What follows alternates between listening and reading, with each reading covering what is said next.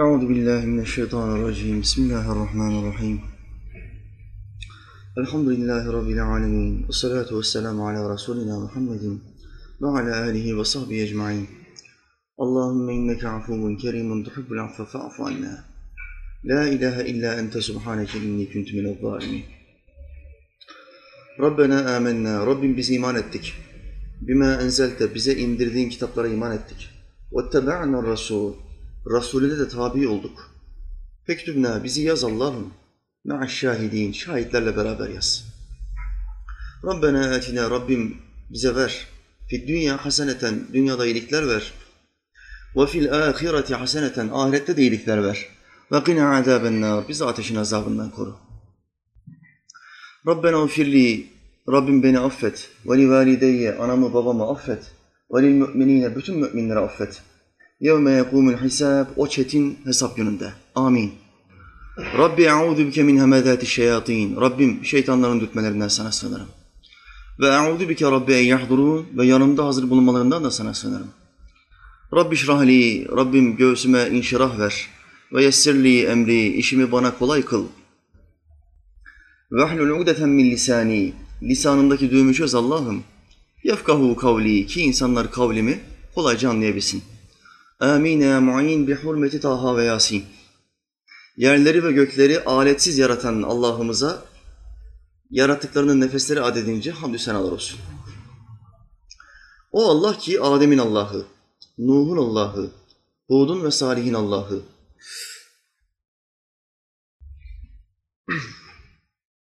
İbrahim'in, Lut'un, İsmail'in Allah'ı. İshak'ın, Yakub'un ve Yusuf'un Allah'ı, Eyyub'un Allah'ı. Şuayb'ın, Musa'nın ve Harun'un Allah'ı, Davud'un, Süleyman'ın, İlyas'ın ve Elyasa'nın Allah'ı, Yunus'un, Zekeriya'nın, Yahya'nın ve İsa'nın Allah'ı ve adı dört kitapta övülmüş olan Efendimiz Ahmet'in Allah'ı sallallahu aleyhi ve sellem. Allah'ın peygamberlerine selam olsun. Rabbim Hak Teala o peygamberlerin ruhaniyetini meclisimize sevk etsin. O peygamberler bize dua etsin, nazar etsin. Günahlarımızın affı için Allah'a yalvarsın. Amin. Hak Teala Hazretleri Mü'minun suresinde bir ayette ibretliktir. Çok önemlidir. Bize şöyle buyuruyor. Hatta izâ câe ehadehumul mevtu kâle rabbirci'ûni Nihayet onlardan birine ölüm gelip çattığında derler ki Rabbim beni dünyaya geri dönder. Geri gönder. Kâle rabbirci'ûni Rabbim der ki Rabbim beni geri gönder. Nereye geri gönder? Dünyaya geri gönder. Şüphesiz Allah doğru söyledi. Efendiler, mahşere gittiğimiz anda o an sonsuzluğun başladığı an. Artık hastalığın, artık yorulmanın, artık ihtiyaçların olmadığı an. Sonsuzluk başladı artık. O sonsuzlukta kim geri dönmeyi ister? Kim dünyaya yani sıkıntı, mihnet evine, edna denilen, aşağılık denilen yere dönmeyi ister? Kim istemez? Ayet-i kerimede Allah Teala'nın bahsettiği o adam dönmeyi istiyor. O adam kim? Bu ayet-i kerimenin tefsirinde müfessirler, o adamlar müşriklerdir diyor. Dünyayı Allah'ın istediği gibi yaşamayan ve ebedi hayatını kaybeden, Allah'ın huzuruna çıktığı anda gideceği yeri gördükten sonra tek kelime söyleyen "Kâle rabbirci'ûni" Rabbim beni geri dönder. Beni geri döndür. Çünkü kaybettim. Burada kaybettiğimi görüyorum. Ölüp de gideceği yeri görmeyen bir tane Allah'ın kulu yoktur. Eğer insansa, Allah ona ruh vermişse muhakkak ölmeden önceki o son sahnede, hani tövbenin, şehadetin kabul olmayacağı son sahne. O son sahnede gideceği yeri Allah Teala ona gösterir. Ölülere baktığınız zaman, ölen insanlara baktığınız zaman gözleri bir noktaya kilitlenir. Nedir o nokta? Gideceği yere bakan adam. Gideceği nokta. O noktayı Allah Teala perdeyi kaldırır ve görür. O noktayı gördükten sonra tövbesi, şehadeti geçersizdir. Artık imtihan bitti. Artık ben sana inanman gereken şeyi gösterdim. Gösterdikten sonra inanmanın bir anlamı yok. İşte bu adam mahşerde huzura çıktığı anda anlar ki Allah'ım Hesap defteri bir geliyor, defter kabarık. Sayfeler Efendimiz Aleyhisselam'ın deyimiyle havalarda uçuşuyor. Mizanın önüne geçtiğimiz zaman kardeşler, mizan en ince detayı bile, en küçük bir hücreyi bile tartıya koyacak olan bir hassas terazi. Dünyadaki hiçbir teraziyle eşit olamaz. Bu terazinin önüne geçtiğimiz anda, bu terazinin önünde durduğumuz anda hemen sayfeler uçuşmaya başlayacak. Önce bir Allah yoklama çekecek. Nasıl yaşadın? Ne yaptın? Sana verdiğin malı nasıl değerlendirdin? Sana verdiğin ilmi nasıl değerlendirdin? Hayatını nerede harcettin? Bu gibi üç beş tane temel soru. Bu soruları sorduktan sonra ne oluyor? Hesap başlıyor, sayfeler uçuşmaya başlıyor. Boyuna sayfalar geliyor, boyuna sayfalar. Hani arabayla park ediyorsun sağa sola, orada yazıyor ki burada park edemeyecek yer var. Kamera kayıtta yazıyor. Sen diyorsun ki ya bir şey olmaz. Arabayı park ediyorsun, yirmi dakika sonra gidiyorsun. Tak cep telefonuna bir mesaj geliyor. Aracınızı yasak olan bir bölgeye park ettiğiniz için yetmiş beş TL park cezası hesabınıza gönderilmiştir. Birikiyor, birikiyor. Bazen mesaj geliyor, bazen gelmiyor. Sonra aylar sonra arabayı satmaya gidiyorsun. Arabayı devrederken senden ne istiyorlar? Temiz kağıdı. Temiz kağıdı ne demek? Bu arabanın devlete herhangi bir borcu var mı? Devlete borcu varsa satışı gerçekleştiremez. Şimdi temiz kağıdı alma esnasında devlet memuru bir çıkartıyor sayfeleri karşına. Boyuna sayfeler çıkıyor. Orada park cezası, burada radara girmiş. Hanımına hava atacağım diye yüz sekseni basmış. Daha yeni evli genç kardeşim. Bende böyle araba var, bende böyle sürat var. Ben kanı canlı bir adamım. Hızlı yaşa, genç öl, cesedin yakışıklı olsun hatun. Hanıma hava atarken radara bir giriyor. üç yüz lira. Sayfeler sonra sonra çıkıyor. Sayfeler arabayı satmaya gittiğin zaman çıkıyor. İşte bu devletin bizim karşımıza aracı satmaya gittiğimiz zaman çıkarttığı sayfelerin aynısı nerede çıkacak? Devlet kaçırabilir, devlet unutabilir, Allah unutmaz. Şöyle hesap edin, hayatımızın her saniyesinde devletin iki tane polisi sağımızda ve solumuzda mı? Hayır. Ancak bir sıkıntı işlersek yahut da etrafımızdaki insanlardan birisi bir sıkıntı işlerse iki tane polis gelir ve bizi kolaçan eder, kontrol eder. Yahut da hakkımızda bir şikayet olursa.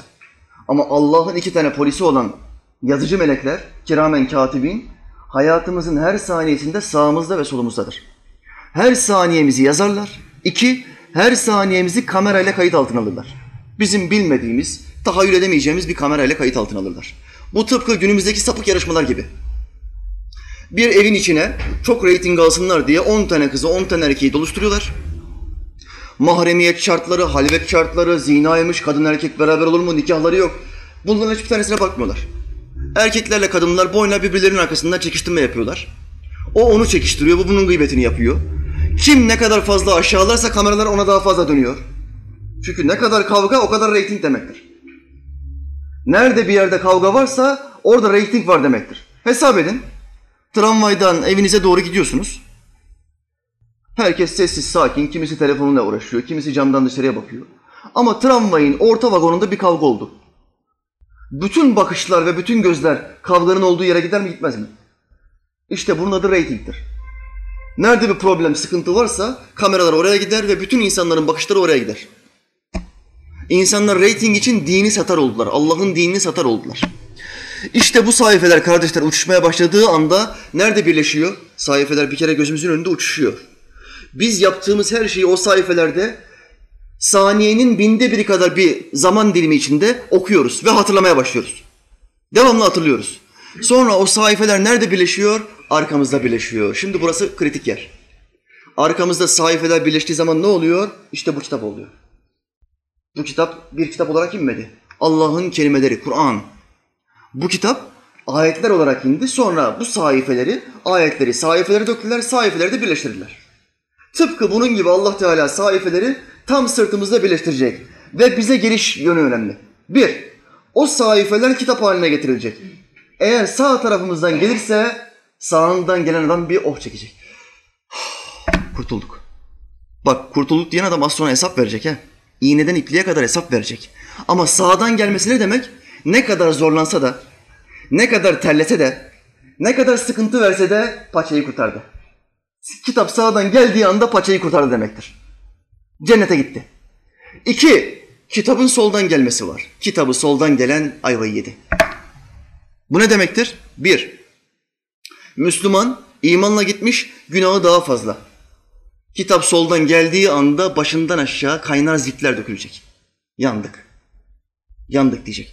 Şefaat eden bir peygamber, bir şehit, bir veli, bir hacı, bir hafız yok ise ben ayvayı yedim. Çünkü şu anda terazide günahlarım sevaplarımdan üstün. Kitabın soldan gelmesi bunun işareti. İkinci işaret ne? Hristiyanlar, Yahudiler, putperestler, bunların hepsinin kitabı sol taraftan geliyor. Bir de kitabın Kur'an'da üçüncü gelişi var. Üçüncü geliş nereden? Sırtından. Tam sırtından, göğsünün ortasından kitabın çıkması. İşte bu en felaket gelişidir. Bu adam ebedi olarak ateştedir. Diğer o Yahudi ve Hristiyanlardan farkı ne? Kitabı sırtından girenleri müfessirler nasıl tarif ediyor? Allah'ın diğer insanlardan daha fazla nimet verdiği ama nimetin küfrünü arttırdığı insanlar. Allah Teala onlara çok fazla nimet vermiş, adam, adamların küfrü artmış. Bunlara Allah kitabı nereden veriyor? Tam sırtından veriyor. Şimdi buradaki kişi ne diyor? Allah'ım beni geri dönder. Neden? Çünkü gördü ki gideceği yer ateştir. Gördü ki kitap sırtından girmiştir, kitap sol tarafından gelmiştir. Ne diyor? Ya Rabbi tamam sınavı kaybettim ama tekrar sen beni başka bir sınav yap. Olur mu? Şimdi ehliyet sınavına girdiniz kardeşler. Çalıştın, ettin, kitabı okudun, sınava girdin. Sınava girdin, suallerde ciddi sıkıntı yaşadın. Dışarıya çıktın, hemen açtın telefonundan Google'ı. Aklına gelen bazı suallerin cevaplarına baktın. Bir baktın ki beş, altı, sekiz, on tane sorunun cevabını yanlış yapmışsın. Hemen geri döndün. Oradaki görevli adama dedi ki ya hocam bir kıyak yap be. Sınav bitti ama beni tekrar içeriye al. Bir daha beni sınav yap. Olur mu kardeşler? Olmaz. Bir kere hakkım var. Bir kere. Onu orada geçtin geçtin. Geçmedin ayvayı yedin. Buradaki dünyadaki sınavımız da böyledir kardeşler. Son nefesimize kadar Allah'ın bize verdiği suallerin tamamına onun istediği şekilde cevap vermemiz lazım. Buradaki sınavın özelliği şu, cevaplara bakmak serbest. Bütün cevaplar burada yazıyor. Bütün cevaplar bu kitaptaki tabi olmamızı emreden, emredilen peygamberde yazıyor. O peygamberin hayatına bak, o peygamberin getirdiği kelimeleri öğren, oku, anla, cevapları aç kitabı bak. Ve Allah'ın istediği cevapları bu kitaptan ver. Allah onu kabul ediyor. Şimdi üniversitede okuyan talebe kardeşim, lisede okuyan talebe kardeşim, bir sınav yapılsa hocası tarafından. Hoca sualleri tahtaya yazdı. Bu öğrenci de açtı tarih kitabını. Tarih dersinden sınav oluyorlar. Öğrenci tarih kitabını açtı. İkinci sorunun cevabı dur bakayım şu sayfada var mı acaba? Hoca ne yapar o öğrenciyi? Disipline verir, sahtekarsın der. Sen çalışmamışsın, kitaba bakıyorsun. Ama bizim Allah'ımız öyle bir rahmet sahibi ki aç bak. Aç bak diyor, ben zaten senin kitabıma bakmanı istiyorum diyor. Bu adam, bu Kur'an'da anlatılan müşrik neden beni geri döndür diyor? Çünkü sınavı kaybetti. Çünkü bu dünyada kitabına bakmadı. Bakmadığı için kandı, aldandı. Geçici olan dünyayı kalıcı zannetti. Kalıcı zannettiği için ne oldu? Ebedi olarak cehenneme gitti. Şimdi cennete giden bir adama hesap edelim. Bu işin kötü tarafı. Cennete giden bir adama hesap edelim. Yine mahşere tarafına geçti ve kitap sağ tarafından geldi. Bu adam der mi ki Rabbirci'uni, Allah'ım beni dünyaya geri dönder?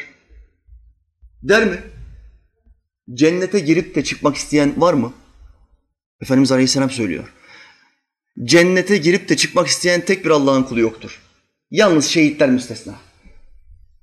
Bak, hiç kimse cennete girip çıkmak ister, çıkmak istemez. Çünkü o kadar güzel bir yer yok. Ancak şehitler müstesna. Allah'ın kendisine vermiş olduğu nimetlerden o kadar çok keyiflenir ki, etrafındaki insanların ona yaptığı hürmetten o kadar keyiflenir ki, tekrar ve tekrar dünyaya dönüp Allah yolunda şehit olmayı ister. Hadis-i şerifler. Şu halde ayet-i kerimede anlatılan adam cenneti gören bir adam değil, ateşi gören bir adam olduğu için diyor ki ya Rabbi beni geri dönder. Dünyaya beni geri dönder. Ki ben tekrar bu sınava iyi şekilde çalışabileyim kardeşler. Üstadım İhramcızade her zaman şöyle derdi. Derviş İbnül Vakt'tir. Zamanın çocuğudur. O zamanı en iyi nasıl kullanabilirim? Bütün gün bunun peşindedir. Ama avam nedir? Nasıl zaman geçirebilirim? Kardeşim niye böyle köşe başında duruyorsun saatlerce? Hocam zaman geçsin ya. Bu avam kafasıdır. Derviş böyle bir şey düşünemez. Dervişin boş zamanı yoktur. Meal okur, tefsir okur, hadis okur, fıkıh okur, suallere cevap verir, etrafındaki insanlara İslam'ı anlatır. Haberleri seyreder, hanımıyla muhabbet yapar, çocuklarıyla oynar. Uzanır, dinlenir. Dervişin zamanını çöpe atmaya zamanı yoktur, vakti yoktur. İşi çoktur onun. İşi olmayan adam şu cümleyi kurar. Zaman geçsin be. Hadi gel biraz gezelim, zaman geçsin. Zaman geçsin ne demek ya? Zaman altından daha değerlidir. Kardeşler şu sözü unutmayın. Bu dünyadaki bir dakikamız, bu dünyadaki bir dakikamız ahiretteki bin yıldan daha değerlidir. Ya hocam ahiretin bir günü dünyanın bin senesi diyor Kur'an. Evet, zaman limiti olarak ahiretin bir günü dünyanın bir senesidir. Ancak biz o ahireti, o binlerce seneyi, o binlerce günü nasıl kazanacağız? Dünyadaki dakikalarımızla kazanacağız. Bu dakikaları iyi bir şekilde değerlendirmediği zaman ne oluyor? Kaybediyorsun. Bir dakika. Bunu bir temsille anlatayım. Basket maçı seyrediyorsun. Yahut da o maçın içinde oynayan bir basketbolcusun. Bu maçı oynarken birkaç dakika içinde yapman gereken o skorları yapamadın ve bir sayı farkla maçı kaybettin. Maç bitti, bütün senin takım arkadaşlarının boynu önünde. Ve gittin hakeme şunu dedin, ya hocam be iki dakika daha uzatsana. İki dakika daha bak, enerjim çok fazla, ben kesinlikle beş altı sayı daha atacağımı düşünüyorum. Desen o hakem heyetine kabul ederler mi? Basketin zamanı belli. Yarım saat, yarım saat. Yanlış hatırlamıyorsam öyleydi herhalde. İki devre halinde, dört çeyrek, on beşer dakika, yarım saat, yarım saat, evet. Hafızam çok kuvvetlidir. Genel kültürüm çok iyidir. Kardeşler, o bir dakika var ya o bir dakika. Bir dakikada maçı çevirebilirsin. Bir dakikada beş on sayılık farkı bile kapatabilirsin. Bu gibi maçlar izlenmiştir, görülmüştür. Ama maç bittikten sonra, son düdük çalındıktan sonra dakikaların hiçbir faydası yok. Bizim son düdüğümüz ne zaman? Son nefes.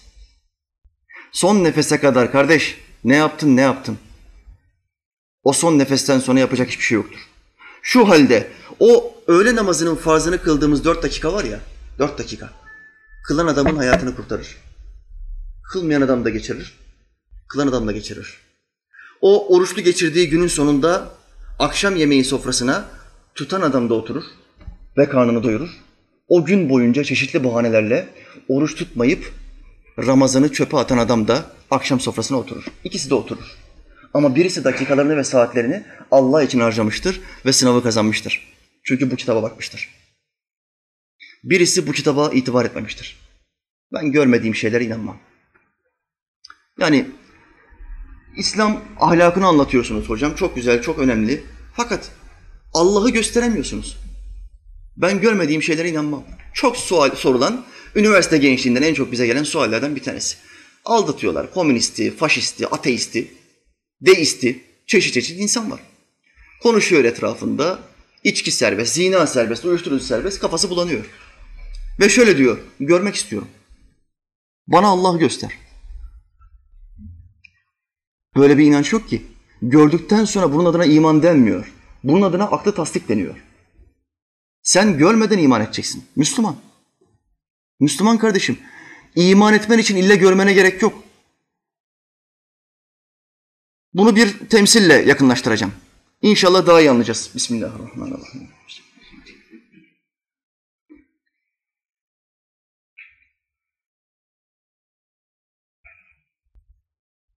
Adam şiddetli baş ağrılarından şikayette bulundu. O arkadaşına gitti, bu komşusuna gitti. En sonunda teşviklerle hastaneye gitti. Doktor dedi ki film çekmemiz lazım. Bir film çektiler. Bir baktılar beyninde tümör. Doktor dedi ki beyninde tümör var kardeş. Hemen beyin ameliyatı yapmamız lazım. Şimdi hasta şunu diyebilir mi? Ben görmediğim şeye inanmam. Göster hoca. Ya kardeşim gösterebilmem için beynini yarmam lazım. Tümörü çıkartmam lazım ve göz önüne getirmem lazım. E film çek hocam. Doktor film çeker. Filmi çeker ama o filmden doktor mu anlar, hasta mı anlar? Şimdi ahiretin filmini kim çekmiştir? Cennetin, cehennemin, sıratın, mizanın filmini kim çekmiştir? Muhammed Aleyhisselam çekmiştir. Gönüllerin doktoru Muhammed Aleyhisselam. Ve bu doktor bize bazı sıkıntılı hastalıklardan ve bazı güzelliklerden bahsetmiştir. Bütün hayatı sire, yani siyer denilen bütün onun hayatı, sünnet denilen bütün ilim dalı bize bu bilgileri vermektedir. Kötü yollar, iyi yollar. Kötü insanlar, iyi insanlar. Cennetin yolu, cehennemin yolu. Bu bilgilerle doludur. Şimdi o doktora tabi olanlar, o doktorun gördüğü bilgilerle ona inananlar kurtulur. O doktora inanmayanlar amcası olsa bile, öz amcası, öz halası olsa bile kurtulamaz. Allah'ın peygamberi en yakınlarına bile şefaat edemiyor. En yakını amcası Ebu Leheb. Kurtaramadı. Halaları, halaları Efendimiz Aleyhisselam'ı ne kadar çok severdi. Ne kadar hürmet ederlerdi. Çünkü yeğenlerinden bir tane kötü söz işitmiş, işitmemişler ve güzel ahlak numunesi. Ama sevgi yetmiyor, kuru sevgi yetmiyor. Tabi olman gerekiyor. Şu halde bana Allah'ı göster diyen kardeşim görmeden inanmak zorundadır. Sahabeler gördü mü? Allah'ı gören bir tane sahabe var mı? Sahabeler şöyle dedi, biz görmedik ama göreni gördük. Gören bize dedi ki Allah var, ahiret var, cehennem var, mizan var. İşte bunun adına iman denir kardeşler. Sonra bir insan akıllıysa tehlikeyi görmeden inanır ve önlem alır. Ama bir insan akıllı değilse, hayvani özelliklerde bir insansa, hayvaniyeti insanların önüne geçmişse tehlikeyi gördükten sonra harekete geçer. Mesela büyükçe bir konferans salonundasınız. Konferans salonunda konuşma yapan insan size şöyle dedi. Yangın ihbarı var. Çıkış yerimiz şurasıdır. Lütfen herkes ayağa kalksın ve ağır ağır panik yapmadan şuradan çıksın. Bakın, konferans salonundaki kimse yangını görmedi. Ama salonun başında konuşma yapan adam dedi ki yangın var. Gördün mü? Görmedim. Ama oranın sahibi, oranın lideri ve konuşmacısı diyor ki yangın var, çıkış yerinde ben biliyorum. Buradan çıkın. İnanır mısın, inanmaz mısın? Aynı salonda bir kedi olsa, bir kuş olsa, bir kelebek olsa bu uyarıyı dinler mi? Bir keçi olsa dinler mi? Onlar hayvan. Uyarıdan anlamaz. Onlar ne zaman anlar? Ateşi gördüğü anda kaçmaya başlarlar. Biz insanız. Kaçmamız için illa ateşi görmek zorunda değiliz.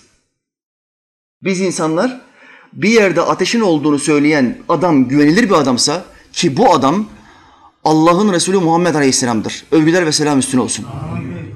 Bu adam hayatı boyunca peygamberliğinden önce dahi yalan söylememiş bir adamdır. Müşrikler neden aralarında bir anlaşmazlık olduğu anda Muhammed'i buraya çağırın diyorlar? yirmi beş yaşında, yirmi yaşında delikanlı Mekke'nin liderlerine hakem olsun diye çağırmıyorlar. Genç delikanlıyı çağırıyorlar. Efendimiz Aleyhisselam. Neden? Çünkü o güne kadar yalan söylediği varid olmamış.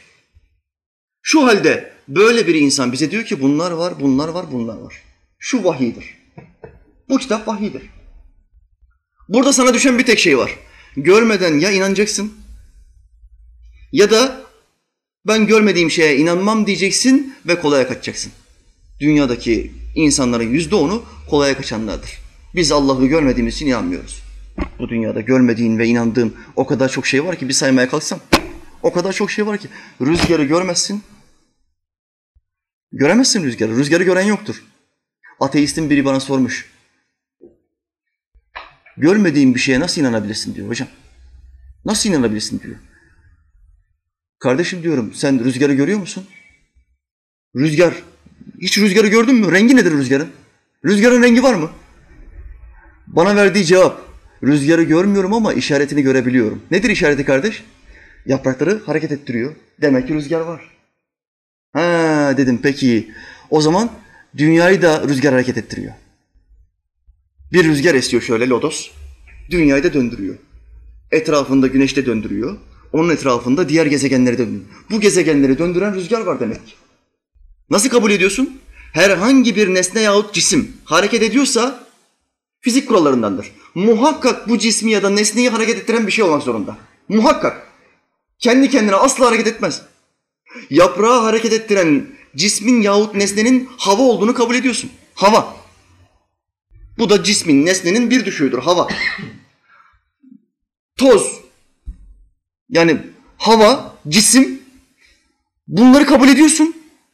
Ama sadece ol demesiyle Allah'ın güneşi, dünyayı ve ayı birbirine çarpıştırmamasını kabul etmiyorsun. Bu cisimlerin yoksa kendi kendine hareket ettiğini mi düşünüyorsun? Bu nasıl iştir? İşte bu kafada olanlar bu ayetteki adam gibi olacaklar. Gâle rabbirci'ûnî. Allah'ım beni dünyaya geri döndür. Ben şimdi anladım. Gördükten sonra anlasan da olur. Görmeden anlayacaksın. Görmeden anlayacaksın. Komutan boyuna söyledi. Askerden, kışlanın dışından kim kaçarsa kahveye, içki içmeye yahut da taş oynamaya giderse yarın ona büyük bir falaka vuracağım. Komutan uyardı seni. Komutan söyledi sözü. Şimdi askerlerin yarısı korktu. Dedi ki ben gitmem, korkarım, bu adam tehlikeli bir adam, döver, paçavraya çevirir beni. Yarısı dedi ki ya gidelim. Nereden bilecek, nereden görecek? Gece vakti içtima alacak hali yok ya. Askerlerin yarısı gitti, içki içtiler, taş dizdiler. Sabahleyin bir geldiler, komutan askerleri kan revan yaptı. Ve askerler şöyle dedi, ya bilseydik böyle olacağını gider miydik? Görseydik, bilseydik, bize bunun olacağını bilseydik gider miydik? Keşke gitmeseydik. Dayağı yemişsin bir kere. Cehenneme girmişsin bir kere. Sen sabaha kadar de ki ya Rabbi beni geri döndür. Geri dönmek yok, tenasüh diye bir şey yok. Yani ruhun öldükten sonra başka bir bedene girmesi ve bunun sonsuzluğa kadar devam etmesi. Hinduların görüşüdür. Putperest Hindular böyle düşünür. İstediğin kadar günah işle, istediğin kadar sıkıntıya sok kendini, şehvetine düşkün ol, içki hiç problem yok. İstediğin kadar fakir ol, bir dahaki gelişinde muhakkak zengin olarak geleceksin. Bir dahaki gelişim var çünkü. Bunu söyleyen bir adam bu kitabı inkar ediyor demektir. Allah bu kitapta ikinci gelişin, ikinci yaratılışın olmadığını söylüyor. Tek, tek hakkımız var kardeşler. Tek olan kurşunumuzu iyi yere sıkacağız, hamlemizi iyi yapacağız inşallah. Şimdi bu ayetin bu kısmı müşrikleri anlatıyor.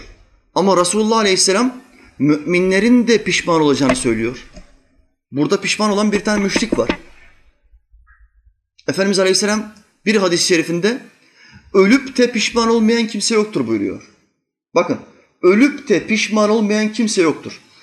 Müslüman demiyor, Hristiyan demiyor. Ölüp de pişman olmayan bir tek insan yoktur.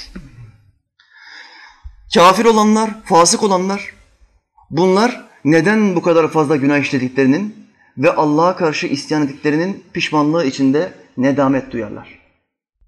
Müslümanlarsa şundan dolayı nedamet duyarlar. Neden daha fazla ibadet yapmadı? Hadis-i şeriftir. Allah'ın Resulü Aleyhisselam iki cepheyi de anlatıyor bize. Şu halde pişman olmayacak adam var mı? Öldüğü anda pişman olmayacak adam var mı? Yok. Hepimiz, buradaki herkes ve dünyadaki bütün insanlık pişman olacaktır. Ama kardeşler gelin, bizim pişmanlığımız neden daha fazla ibadet yapamadık olsun. Kabe'de, Kabe'ye giden insanlar görürsünüz. Kabe'ye gidip geldikten sonra bu insanlara sorun. Pişman olduğun bir şey var mı Hacı abi? Orada yapamadım dediğin, yani şunu da yapsaydım dediğin bir şey var mı? Ortak ağızlarından duyacağınız kelime şudur. Keşke Kabe'nin karşısında biraz daha otursaydım. Keşke otelde biraz daha az yatsaydım. Bir iki yemek kaçırsaydım. Kabe'nin yanında Allah'ı zikretseydim, Kur'an okusaydım. Keşke yapsaydım. Ama geçti. Bakın bu bir pişmanlıktır. İşte biz Müslümanlar da ahirete gittiğimizde o defterdeki hesaplar en ince ayrıntısına kadar, kuru yaş ne varsa en ince ayrıntısına kadar karşımızda gördüğümüz anda pişmanlık başlayacak. Ya Rabbi keşke biraz daha fazla ibadet yapsaydım. Keşke o kaçırdığım maç yüzünden kaçırdığım sohbeti kaçırmasaydım be. Keşke gece teheccüde kalsaydım. Keşke o zikir derslerini aksatmasaydım. O kitapları okumaktan vazgeçmeseydim. Keşke. O diziye başladım ve o tefsiri bıraktım ya. Keşke bırakmasaydım. Bak bu keşkeleri bütün Müslümanlar söyleyecekler kardeşler. Gelin ölmeden önce bu keşkelerin farkına varalım ve orada keşke demeyelim. Şöyle diyelim. Elhamdülillah bu vazifeleri yapmışız. Çok şükür. Çok şükür. Bu pişmanlığı ne kadar az seviyeye götürebilirsek işte bu bizim için o kadar büyük bir kârdır. Kul yapmış olduğu her işi Allah için yapmalı. Allah'a tevekkül etmeli, ona dayanmalı, ona güvenmelidir. Malına, mülküne, parasına güvenmemelidir. Bu şeytanın bir aldatmacasıdır. İmam Şatibi Hazretleri anlatıyor. Bir zengin bir Allah dostuna geldi. Şöyle dedi, Efendim, hacca gideceğim. Niyetim var. üç yüz altın bana kafi gelir mi? Orada bana yeter mi? O veli zat ona şöyle dedi. Yetmez kardeşim. Ekleme yap. Adam da dedi ki Allah senden razı olsun.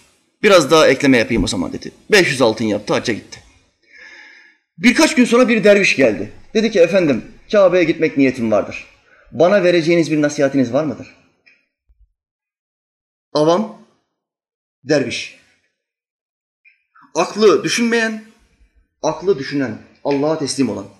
Allah dostuna gidilip para mı sorulur? Allah dostu ne demektir? Dünyadan geçmiş adam. Yani namazda tekbir getirirken o tekbiri boş bir kafayla getiren değil. Sağ eliyle dünyayı arkaya atan, sol eliyle ahirete de arkaya atan adam demektir. Veli bu demektir. Ben bu ibadeti Allah'ım ne dünya için yapıyorum, bana dünya nimetleri veresin diye yapıyorum, ne de bana cenneti hurileri veresin diye yapıyorum. Ben bu ibadeti sadece senin sevgini almak için yapıyorum. Senin rızan için yapıyorum. Buna veli denir. Avam kafası bunu anlayamaz. Havasül has denir bu insanlara. Allah dostuna gidiyorsun ve diyorsun ki üç yüz altın mı, beş yüz altın mı? Allah dostunun altınla parayla ne iş olur? Sen ona gideceksin, derviş gibi diyeceksin ki bana ne nasihat verebilirsin? Nasıl zamanımı daha iyi değerlendirebilirim? Dakikalarımı nasıl daha iyi kullanabilirim? O maç esnasında, o birkaç günlük maç esnasında nasıl daha iyi sonuç alabilirim? Ne ibadetler yapmamı tavsiye edersin? Üstadım, bana biraz bilgi ver, not alayım. Allah dostuna bu denir. Derviş bu suali söyleyince, üstadım bana nasihatiniz var mıdır? Kardeşim Allah yolunu açık etsin. Durabildiğin kadar Kabe'nin karşısında dur, Kur'an oku, tesbih et. Nasihat bu. Şimdi etrafındaki dervişler, o velinin etrafındaki dervişler diyor ki efendim, iki tane adam geldi size. Biri o zengin esnaf, biri de bu derviş. Siz ikisine ayrı cevap verdiniz. Bunun sebebi nedir? Herkese cevabı katmerince vermek zorundasınız. Kimisi büyük bir cevaptan, derin bir cevaptan anlar, kimisi çok basit sözlerden anlar. Derin sözlerden anlayamaz. O söz boş olur gider, çöp olur gider. O zengin dünyaya tamah eden bir insandı. Malına güveniyordu, parasına güveniyordu. üç yüz altına güvendi, bize altınların havasını atarak geldi. Biz de ona dedik ki yetmez. Çünkü sen Allah'a güvenmiyorsun, parana güveniyorsun. Parasına güvenen bir adama para yetmez. Dedik ve ona daha fazla para almasını tavsiye ettik. Dervişse Allah'a teslim olmuştu. Benliğini Allah'a vermişti zaten. Onun velisi, onun dostu Allah'tır. En sıkıntılı anında, en dar anında ona Allah yardımcı olacaktır. Bundan dolayı ona dedik ki selametle git. Bakın ikisi de insan. İkisi de Müslüman ama anlayış farkı, şuur farkı çok farklıdır. Kur'an ne diyor? وَلَاكِنْ لَا تَشْعُرُونَ Farkında değilsiniz. Anlayamadınız, bilemediniz. Teş'urun, şuurdan gelir. Teş'urun. Allah yolunda öldürülenlere ölüler demeyiniz. Bel ehyâun, bilakis onlar diridirler. وَلَاكِنْ لَا تَشْعُرُونَ Siz farkında değilsiniz. Allah bu ayette Müslümanların şuurlu olmasını istiyor. Şuur kelimesi nereden geliyor? Teş'urun. Farkındalık. Allah sana bir din getirmiş. Tevekkül denilen bir meseleyi vermiş. Allah'ın peygamberi, sahabeler, selef alimleri tevekkülü sana öğretmiş. Ama senin tevekkülle alakalı, Allah'ı kendine vekil edinmeyle, ona teslim olmayla alakalı hiçbir derdin yok. Varsa yoksa parana güveniyorsun, paranla övünüyorsun. Senin için hayat üstü resimlerle dolu kağıt parçalarından mı ibaret Müslüman kardeş? Mahallenden geçen, kolunu dışarıya sarkıtmış son model arabasıyla, güneş gözlükleriyle etrafa bakan, hava civa satan adamdan mı etkilendin, ona mı özeniyorsun? Hayat bu mu senin için? Hayır kardeşim bak, para her şeyi yapar diyen adam, para için her şeyi yapan adamdır. Kimden duyuyorsunuz bu sözü? Para her şeyi yapar. Bu dünyada paranın açamayacağı kapı yoktur. Bu adam para için her şeyi yapmış bir adam demektir. Onun hayatta velisi, Allah dostu, dostu, evliyası, tabi olduğu zat, mürşit paradır. Allah'a dayanmamış. Satmış. Biz Müslümanız kardeşler. Bizim bizim önceliğimiz para değil. Bizim önceliğimiz Allah'ın rızasıdır. Niyet ve öncelik Allah'ın rızası olduğu zaman göreceksiniz. Tarih bunun binlerce deliliyle doludur. Göreceksiniz Allah size hem parayı verecek, hem işi verecek, Hem eşi verecek, hem dostları verecek, hem ahireti verecek. Ama şura var ya şura, burayı düzeltmemiz gerekiyor kardeşler. Burayı düzeltmemiz gerekiyor. İlgi alanlarını çok iyi seçmelisin Müslüman. Zira gözler ve sözler ne ile meşgulse kalp de onunla meşguldür. Gözlerin ve sözlerin gün içinde kendini kontrol et. Benim gün içinde dilim ne kelam ediyor? Gözlerim nerelere bakıyor? Neyin peşindeyim? Gözlerin ve sözlerin gün içinde neyle meşgulse kalbin de onunla meşguldür. Onu sever. Bir şeyi sevdiğin zaman dikkat et. Ya senin cennetin olur ya da senin cehennemin. Sevdiğin şey Allah'ın sevdiği bir şeyse seni cennete sevk eder. Allah'ın sevmediği bir şeyse azaba sevk eder. Allah bizi korusun. Amin.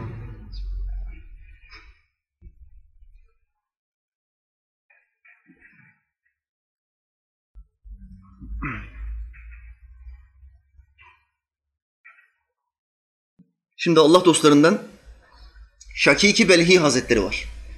Hani kim bu zat? İbrahim bin Ethem Hazretleri'nin mürşitlerinden bir tanesidir. Bu zattan çok feyiz almıştır. Tasavvuf ilmini Şakîk-i Belhî Hazretleri'nden öğrenmiştir. Hatta bir konuşmaları var aralarında geçen. Hatırlayalım. İbrahim bin Ethem Hazretleri daha dervişliğe yeni girmiş. Tacı tahtı, saltanatı bırakmış. Kibri gururu terk etmiş. Dervişlik hırkasını çekmiş. Boyna velileri ziyaret ediyor. Ne öğrenebilirim? Allah'a yakın olma ilminden ne öğrenebilirim? Şakîk-i Belhî Hazretleri ve talebelerini görüyor sahrada. Aynı bizim üstadımız gibi sahra sohbetleri yapardı Şakîk-i Belhî Hazretleri. Sahra sohbeti ne demek? Üstü kapalı değil, açık bir alanda çimlerin üstüne sererler hasırları, otururlar, diz dize verirler, tövbe yaparlar, Kur'an okurlar, dua ederler, peşinden mürşid-i kamil sohbete başlar. Açık havada sohbet. Çok keyiflidir. Şakîk-i Belhî ve dervişlerini İbrahim bin Ethem böyle görünce yanlarına gidiyor. Bu dervişi de yanınıza kabul eder misiniz diyor. Şakîk-i Belhî sert davranıyor. Ve terbiye etmek için nefsine ağa gerici şu sözü söylüyor. Sende dünya sevgisi var. Sen bizim meclisimize gelemezsin kardeşim. Halbuki o dünya sevgisini terk ettiği için tacını, tahtını, bütün rütbeleri bıraktı. Neden böyle söylüyor? Nefsi kırılsın diye. Bu bir terbiye yöntemidir. Tıpkı Hacı Bayram-ı Veli'nin dervişi Akşemseddin'e sen dervişlerin katığından yemeyeceksin, sen köpeklere verilen katıktan yiyeceksin. Senin yerin orasıdır dediği gibi. Akşemseddin Hazretleri ne yapıyor? Tam köpeklerin katığına giderken köpeğin süt içtiği kaptan içmeye yeltenirken Şeyh Efendi diyor ki tamam yeter, bu kadar yeter, gel yanımıza. Bu bir terbiyedir. Nefsi terbiye yöntemidir. Şimdi İbrahim bin Ethem Hazretleri bu kelimeyi duyunca, sende dünya sevgisi var kelimeyi, kelimesini duyunca diyor ki biz daha çiğiz, daha toyuz, daha bu dervişlik yoluna yeni başladık. İnşallah yavaş yavaş peygamberimize biraz daha fazla benzeyeceğiz. Sallallahu aleyhi ve sellem diyor. Şakîk-i Belhî Hazretleri ona diyor ki şükür bahsinde nasılsın derviş? Şükür konusunda nasılsın?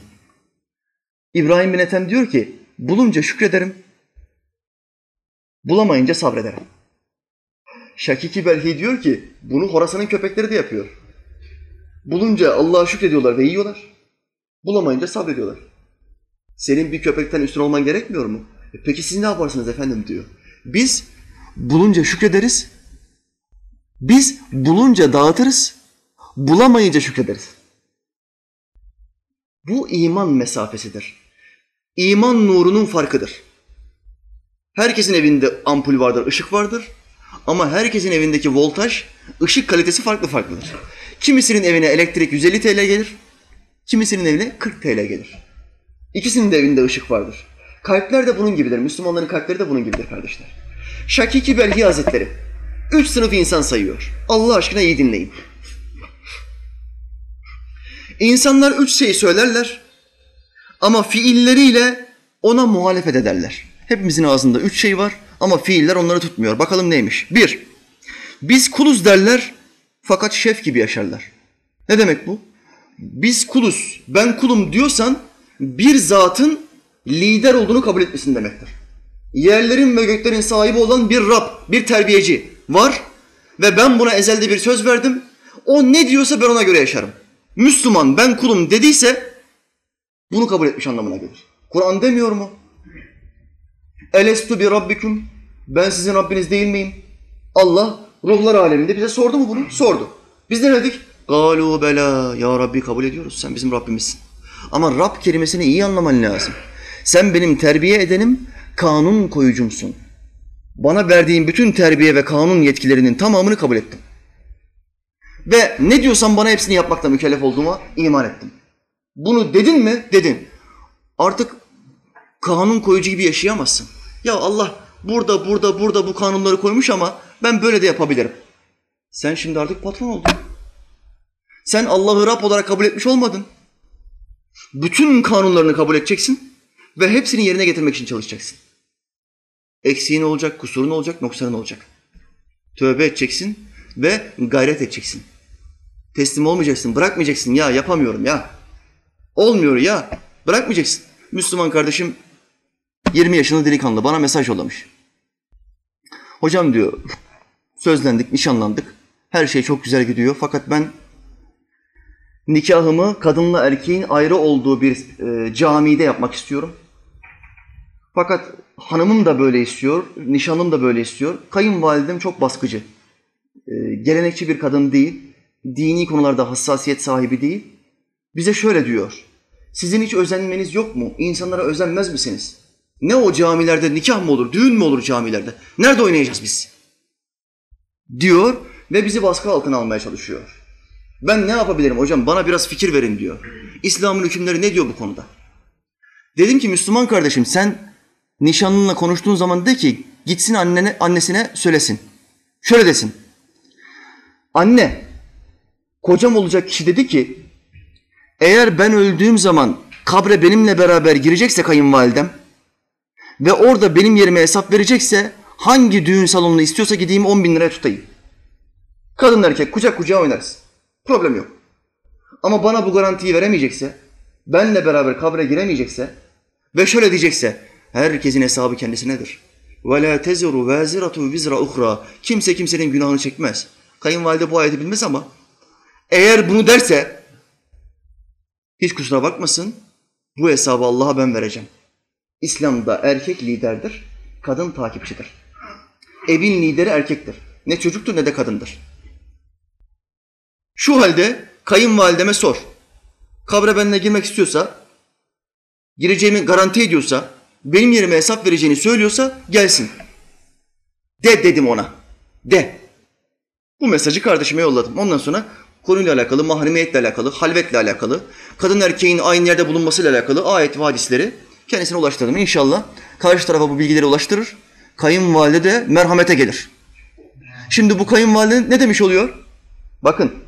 Allah'ın hükümlerinden bazılarını kabul ederim ama bazıları gevşetilmeli. Kadın erkeğin aynı yerde durması hükmü bana biraz ağır geliyor.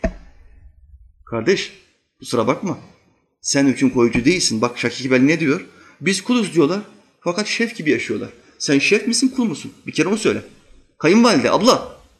Sen şef misin, ilah mısın, kul musun? Bir kere bana onu söyle. Yok ben kulum. Tuvalete gittiğime göre, yemek yediğime göre ve uyumak zorunda olduğuma göre ben kulum. O zaman kul, kul gibi yaşa. İlahlık taslama. İnsanların çoğu böyle. İkinci madde, Allah bizim rızkımıza kefildir derler. Fakat kalplerini boyuna rızıkla meşgul ederler.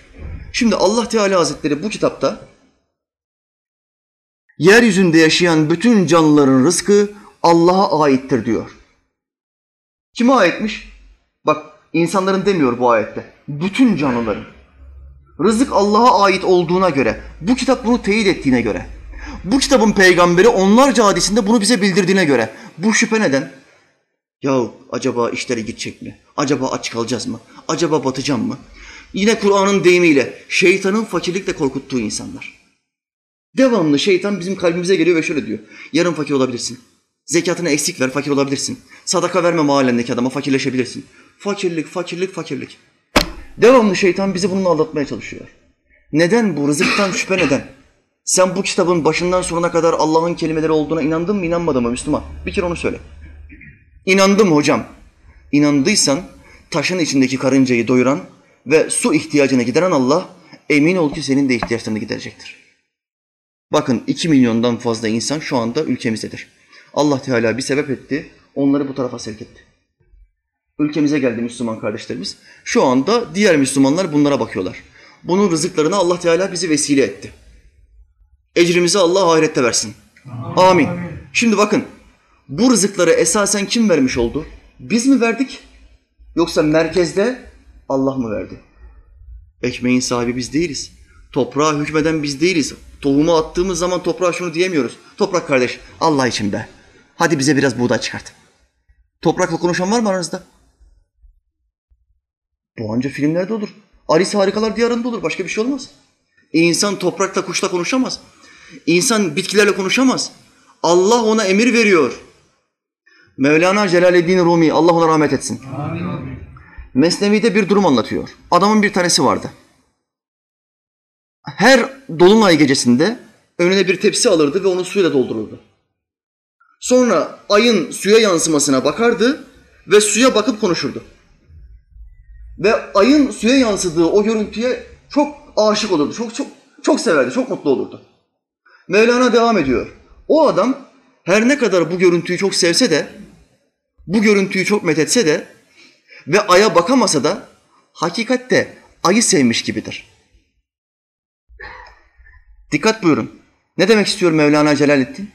Dünyada Allah'ın bize verdiği ne nimet varsa, hanım nimeti. Allah buradaki kardeşlerimizin çoğuna hanım nimeti vermiştir. Nimetlerin en önemlilerinden bir tanesidir. Hayırlı bir hanımsa, bak güzel demiyorum ha, hayırlı, dini bütün bir hanımsa, hele ki seni sabah namazına tokatlarla beraber kaldırıyorsa, çok büyük bir nimete sahipsin Müslüman, kıymet bilesin.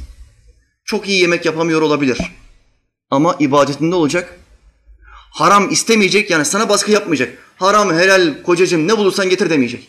Bunu demiyorsa sana çok büyük bir nimet gelmiş demektir. Şimdi burada Müslümanın karşısına iki tane yol çıkıyor. Bir, hanıma teşekkür etmek.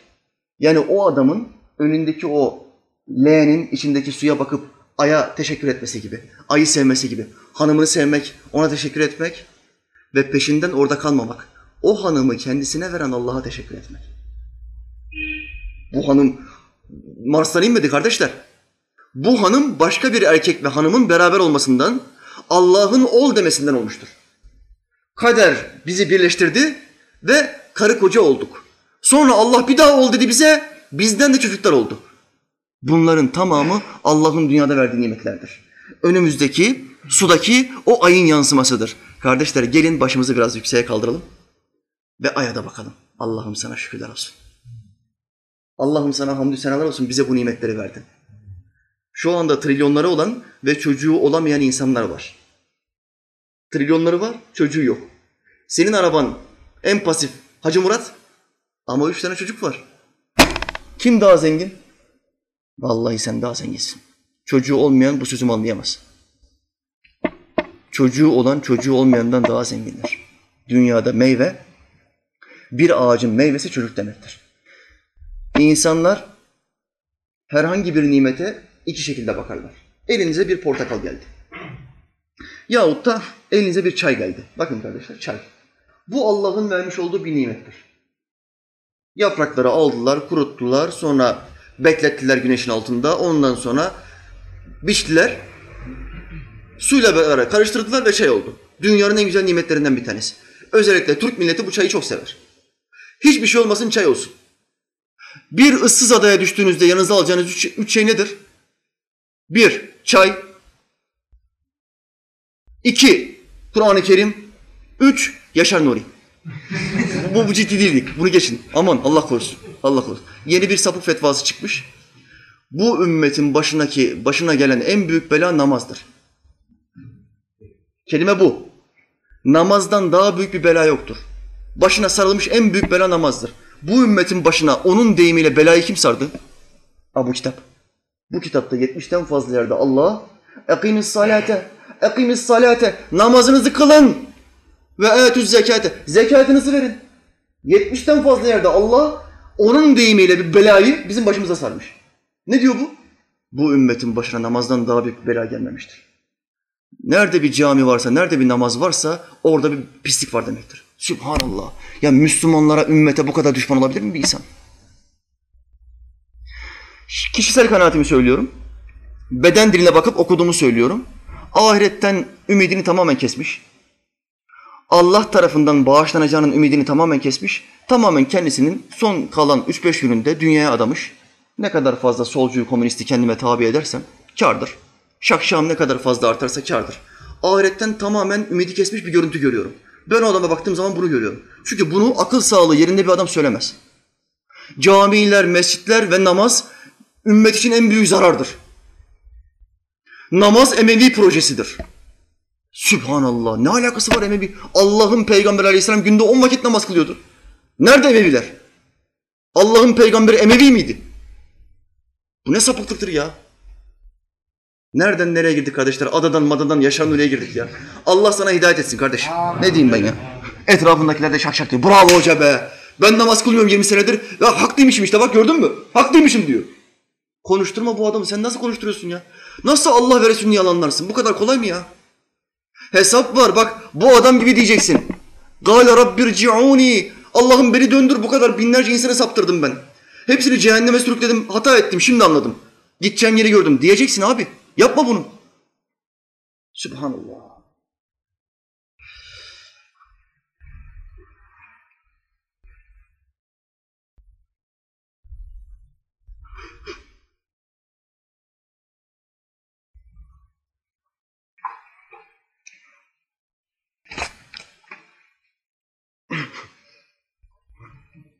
Konuya dönüyorum.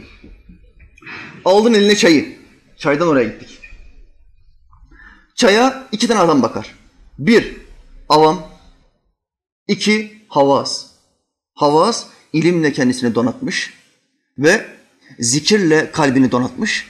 Derviş demektir, sağlam Müslüman demektir. İslam'ı zirvede yaşamaya çalışan adam demektir, tıpkı sahabe gibi. Avamsa sıra, sıradan adam, dışarıdaki adam. Sıradan Müslüman. Avam çaya baktığı zaman şöyle der. Ne süper bir çay ya. Hangi firma yapmış acaba? Havas da şöyle der. Allah bize ne kadar güzel bir nimet vermiş ya. Bakın ikisi de çay içiyor. İkisi de teşekkür ediyor ve o nimeti met ediyor. Ama birisi aya bakıyor. Direkt aya bakıyor. Öbürsünün ensesinde çıban var. Kaldıramıyor kafayı. Önde. Ne güzel çay ya. Ne güzel portakal ya. Ah şef bir şeftali yedim bugün. Süper bir lezzeti vardı abi. Adam yapmış be. Yavuş, adam şeftali yapabilir mi? Koca Cumhurbaşkanı şeftali yapamaz. yetmiş milyonu yönetir. Gidin bizim reisi cumhura. Abi be. Bana bir tane şeftali yap ya. Değil. Yapamaz. Yapamaz. Bunu Allah yapar. Ağaç mı yapar? Bazıları da var tabiatçı.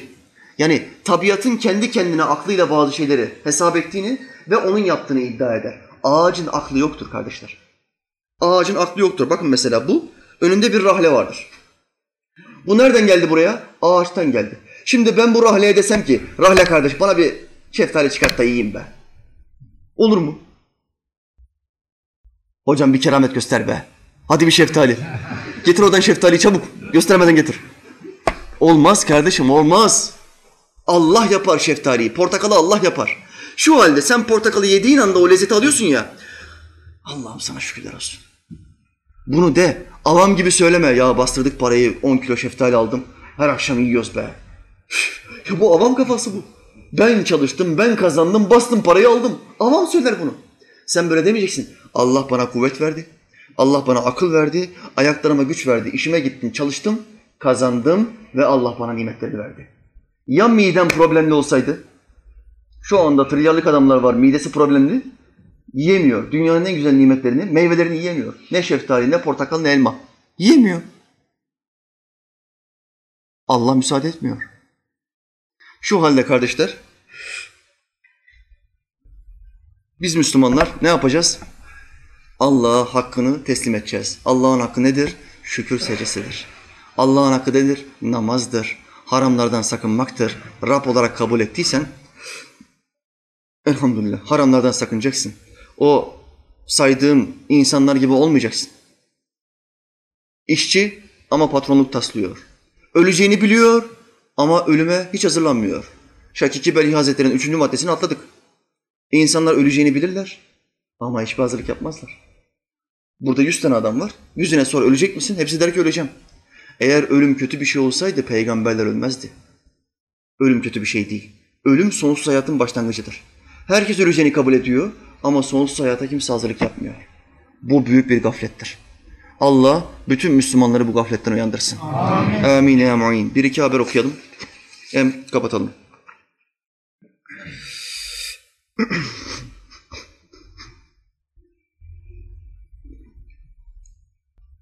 Kardeşler orada peçete var mı? Var.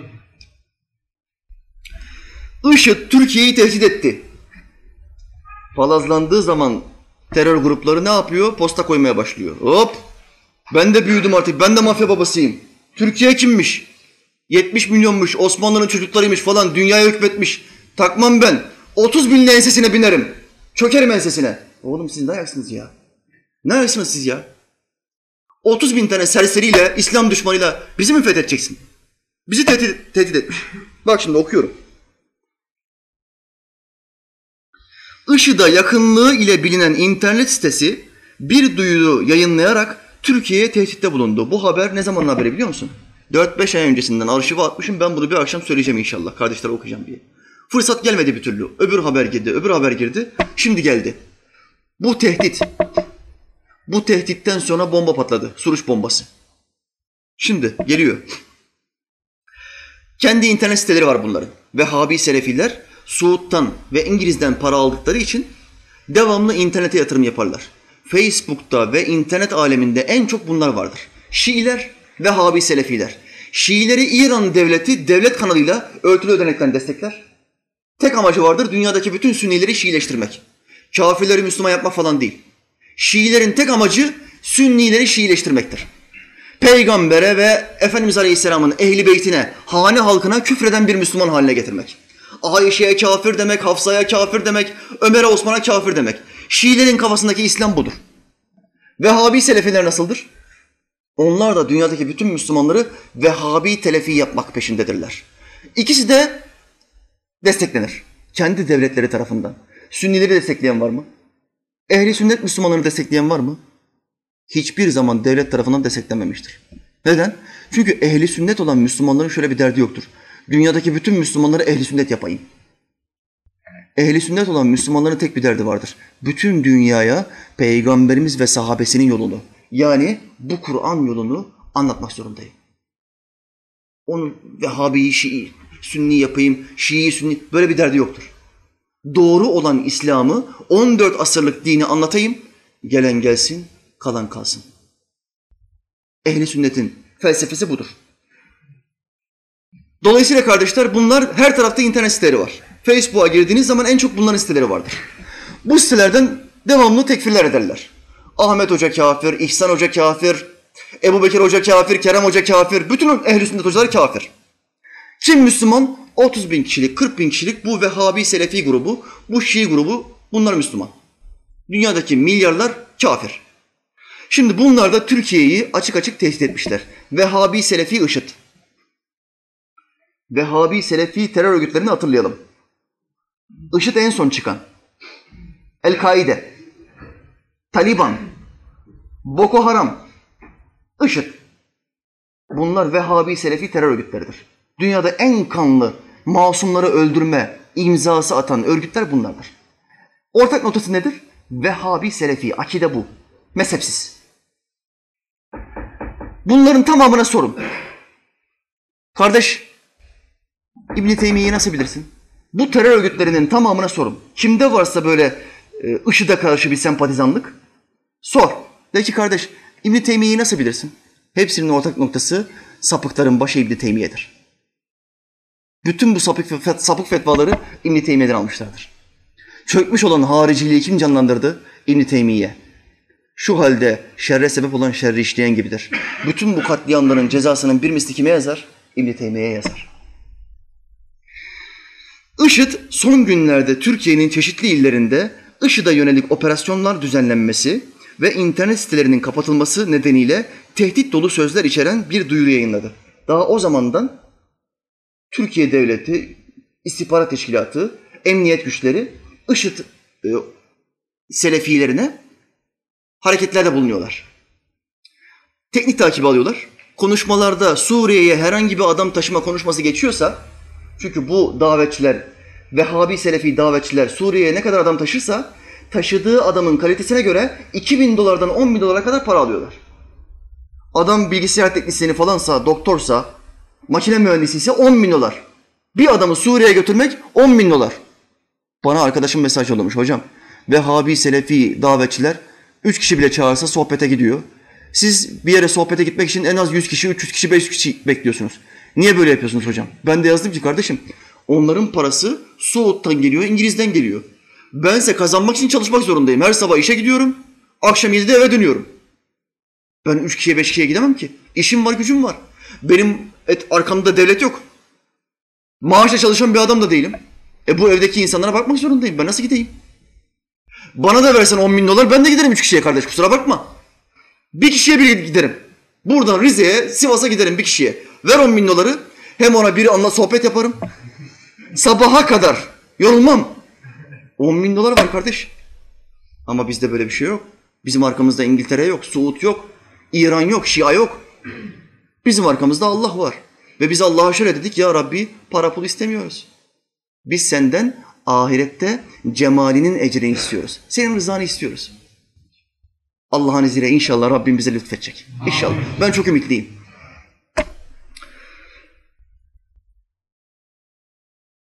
Heh. Son zamanlarda, heh, bir dakika, İçeren bir duyuru yayınladı.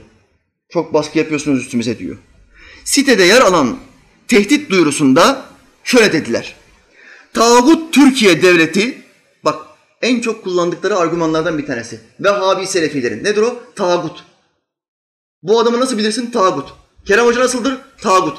Ahmet Hoca nasıl? Tağut. Ne demek tağut biliyor musun? Put. Oğlum bak şu surata ya, bundan put olur mu ya? Siz ne ayaksınız ya? Hocadan put olur mu? Allah'tan kork ya. Kur'an'da tağuttan bahsedildiği zaman Allah'tan başka sevilen ve tapılan her şeye tağut denir. Bunlarsa kendilerinin dışındaki bütün Müslümanlara tağut diyorlar. Tağut, tağut, tağut. Tankut gibi bir şey yani. Tağut Türkiye Devleti put. Türkiye Devleti put. Türkiye Devleti put olunca ne oluyor kardeşler? yetmiş milyonun tamamı da putperest oluyor. Hepsi putperest. İnternet sitemizi kendi ülkesinde erişime kapatmıştır. Herhalde bizim ülkemizdeki insanlar bunların sitelerine artık giremiyor. Yüzlerce sitesi var, birkaç tanesini kapatmış. Bunlar da kudurmuş. O sitelerden davet yapıyorlar Suriye'ye. Gelin canlı bomba yapacağız sizi. Masumları öldüreceksiniz. Şehitlik var ya. Kadın kız burada bol. Diyorlar, kandırıyorlar gençleri. Son zamanlarda Türkiye Devleti'nin Müslümanlara yönelik yapmış olduğu baskılar açıkça hissedilir olmuştur. Gerek muhacir kardeşlerimizin yakalanması, muhacir yani Allah yoluna hicret ediyor onlar. Suriye'ye gidiyorsa bunlar muhacir oluyor. Gerek muhacir kardeşlerimizin yakalanması, gerekse Türkiye vatandaşı olan Müslümanların tutuklanması ve son olarak basın özgürlüğümüzü kısıtlamaya çalışan Türkiye Devleti, muahit Müslümanlara düşmanlığını ishar etmiştir denildi. Bakın, bir adamın ağzından muahit Müslüman kelimesini duyuyorsanız anlayın ki size müşrik diyor. Muahit ne demek? Vahdet ehli, tevhid ehli demek. Ben Müslümanım diyen herkes muvahhittir. Allah'ı birleyen demektir. Ama Vehhabi Selefilerin akidesine göre nasıldır? Vehhabi Selefi olmazsan sen müşriksin. İstediğin kadar namaz kıl, zikir yap, hacca git. Muvahhid olabilmen için, yani Allah'ı birleyebilmen için Vehhabi Selefi olman gerekiyor. İbn-i Teymiye'ye, Abdülvehhab'a yahut da Bin Baz'a tabi olman gerekiyor. Bunlara tabi olmadıkça müşriklikten kurtulamazsın. Sen bir tağutsun diyor. Bundan dolayı bizlerin karşısında hep biz muvahhidler diye hitap ederler. Sapık. Sen tek Allah'a iman ettin de ben on tane Allah'a mı iman ettim? Böyle iftira olur mu? Resulullah Aleyhisselam ne buyurdu? Müslüman kardeşine kafir diyenin kendisi kafir olur. Devam ediyor. Bu baskılar devam ederse nokta nokta nokta. Şu ana kadar Türkiye'ye hiçbir saldırı yapmayan ve hiçbir şekilde zarar vermeyen Müslümanların özgürlükleri kısıtlanmaya ve bu konudaki engellemeleri devam edip artarsa Türkiye Devleti'nden beklentimiz, Türkiye Devleti'ne hiçbir zararı olmayan Müslümanlara yönelik yapmış olduğu engellemeleri bir an evvel kaldırmasıdır. Önce bir yumuşak giriş yaptı. Bu engellemeleri bir an evvel kaldır. Bak, yumuşakça konuşuyorum. Ve bu anlamda Müslümanlara yönelik baskısını kaldırmasıdır. Bu baskı ve engellemeler devam ederse Türkiye Devleti ile farklı bir sayfa açacağımızı duyururuz. İfadeleri kullanıldı. Farklı bir sayfa. Ne sayfası bu kardeş? Canlı bomba sayfası mı bu? Masumları öldürürse, koltuğunuzu sallarız. elli kişi, yüz kişi, üç yüz kişi her canlı bombada öldürürüz. Bizde saf, saftirik, ahmak çok. Kandırırız birilerini. yüz kişi öldürürüz bombalarla. Akıllı olun Türkiye devleti diyorlar, tehdit yapıyorlar. Tavşan daha küfretmiş, dağın haberi olmamış. Allah Teala bu sapıklara hidayet versin. Amin. Amin. Bütün buradaki kardeşlerime ve beni internetten seyreden kardeşlerime söylüyorum. Bakın, çocuklarınızın, kardeşlerinizin, abilerinizin internet sayfalarına girin. Facebook'lar, Twitter'lar girin. Kimleri takip ediyor? Hangi hocaları takip ediyor? Takip ettiği adamların isminin başında ebu mebu varsa, jargonların, kelimelerin içinde tağut, mağut, oy vermek, şirk falan gibi kelimeler geçiyorsa anlayın ki Vehhabi Selefi. Bunun ikinci adımı şudur. Anne baba sen müşriksin, abi sen müşriksin. Ben tek Müslümanım. Üçüncü adım da şudur. Sabahleyin evde bir not. Siz kafir ve müşrik olduğunuz için ben şirk devletinde duramam. Suriye'ye gidiyorum. Dördüncü adım ne? Canlı bomba olur ve gelir. Sonra annesi televizyona çıkar der ki biz ona reddettik, reddettik. Bunlar hep adım adım oluyor kardeşler. Allah aşkına şu hesaplarına bakın, takip edin. Oğlum aç bakayım Facebook adresini. Aç şunu. Ama baba işte benim arkadaşlarım var. Aç, hepsini göreceğim ya. Diyeceksin bunu Müslüman. Senin arkadaşın kim? Söyle bana arkadaşını, söyleyeyim sana kim olduğunu. Kişi arkadaşının dini üzeredir diyor Efendimiz Aleyhisselam. Şu dinini göreyim bakayım, arkadaşlarının dinini göreyim. Vehhabi Selefi dini mi? Yoksa, yoksa Ehl-i Sünnet Müslüman mı? Hangi bu? Hangi din bu? Bir bakın kardeşler. Yoksa durum fenaya gidiyor. Ancak hayvanlar ateşi gördüğü zaman korkup kaçar. Biz insanız. Dumanı hissettiğimiz anda anlarız ki ateş var. Şu anda ülkemizde duman vardır. Duman. Ne dumanı bu? Şia dumanı, Vehhabi Selefi dumanı. Ateş geliyor. Müslümanların birbirini kesmeye başlaması, ateşi geliyor. Tıpkı Hristiyanların bir zaman yaptığı gibi. Üç tane mezhep. Hristiyanlarda üç tane mezhep. Katolik, Protestan, Ortodoks. Bunlar yüz yıl boyunca birbirini kesti. Abi, kardeşi, baba, oğlu. Yüz yıl boyunca. Yüz binlerce insan kesildi. Sırf benim mezhebim doğru, senin mezhebin yanlış muhabbetinden dolayı. Ülkemizde de İran, Irak'ta, Suriye'de ve Mısır'da yaptıklarını yapmaya çalışıyorlar. Dumanın kokusu geldi kardeşler. Ben uyarıyorum. Ben uyarıyorum. Başımızdaki adamları uyarıyorum. Ne kadar internet sitesi varsa bu sapıkların hepsini kapatın. Nerede bunların kitapları satılıyorsa sahaflarda bunların özel kitapçıları varmış. Hiçbir ehl-i sünnet aliminin kitaplarını bulundurmuyorlar. Sadece İbn-i Teymiye, Abdülvehhab, Bin Baz usulü insanları tekfir eden kitapları bulunduruyorlar. Bu kitapçıların tamamını kontrol altına alacaksınız. Emniyet yetkililerini göndereceksiniz. MİT'i devreye sokacaksınız. Ve bakacaklar bunlar ne kitabı satıyor. Müslümanları tekfir eden ne kadar eser varsa alacaksınız, toplatacaksınız. Bunlar ümmetin düşmanıdır. Hariciler neyse bunlar onların devamıdır kardeşler. Zaten günümüzdeki Vehhabi Selefilik demek haricilerin zombi olarak geri dönüşümü demektir. Zombi bunlar. Vehhabi Selefiler, hariciler öldü, topraktan çıktılar, geldiler şimdi. Zombi. Allah'ım sen kurtar bunları ya Rabbi. Bir haber daha okuyayım yine bunlardan.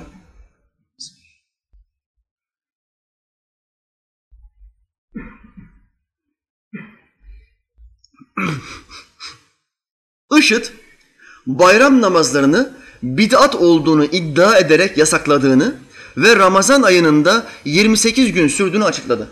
Bid'at ne demek? Dinde olmayan, dine sonradan eklenilmiş şey demektir.